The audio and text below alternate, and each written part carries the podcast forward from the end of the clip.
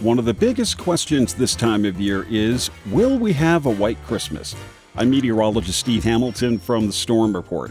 Lots of people dream of a white Christmas, as the song goes, and just about everyone has their own idea of what that is.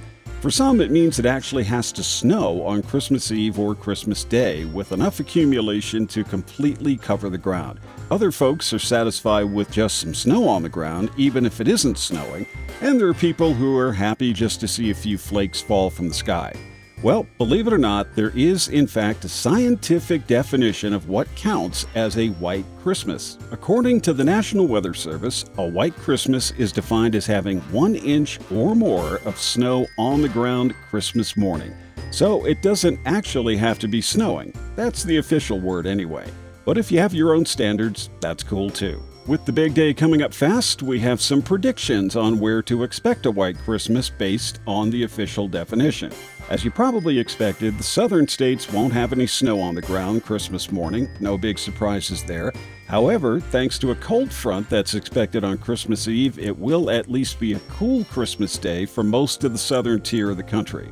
Now for the snow, and we'll go from west to east. There will be at least one inch of snow on the ground in the Sierra Nevada and the Cascade Mountain ranges, as well as the northern and central Rockies, including the Tetons and the Bitterroot ranges. There's a big storm brewing in the northern Rockies, and that's expected to bring snowfall to the northern plains and the Great Lakes, and that should give those areas enough snow to call it a white Christmas. That same storm will bring a lot of rain to the eastern third of the country from coastal New England down to the Gulf Coast, but cold air will come in behind it, providing a chance for at least an inch or more of snowfall for the Appalachians, the Ohio Valley, and up through western Pennsylvania and New York State. And there's also plenty of snow on the ground from the last storm over much of New England, with more expected. As for the rest of the country, the higher elevations of the Intermountain West should have enough, but the lower areas will be dry and the chances of a white Christmas are low for most of the Central Plains and the Middle Mississippi Valley, eastward into the Carolinas and the southern parts of the mid Atlantic states.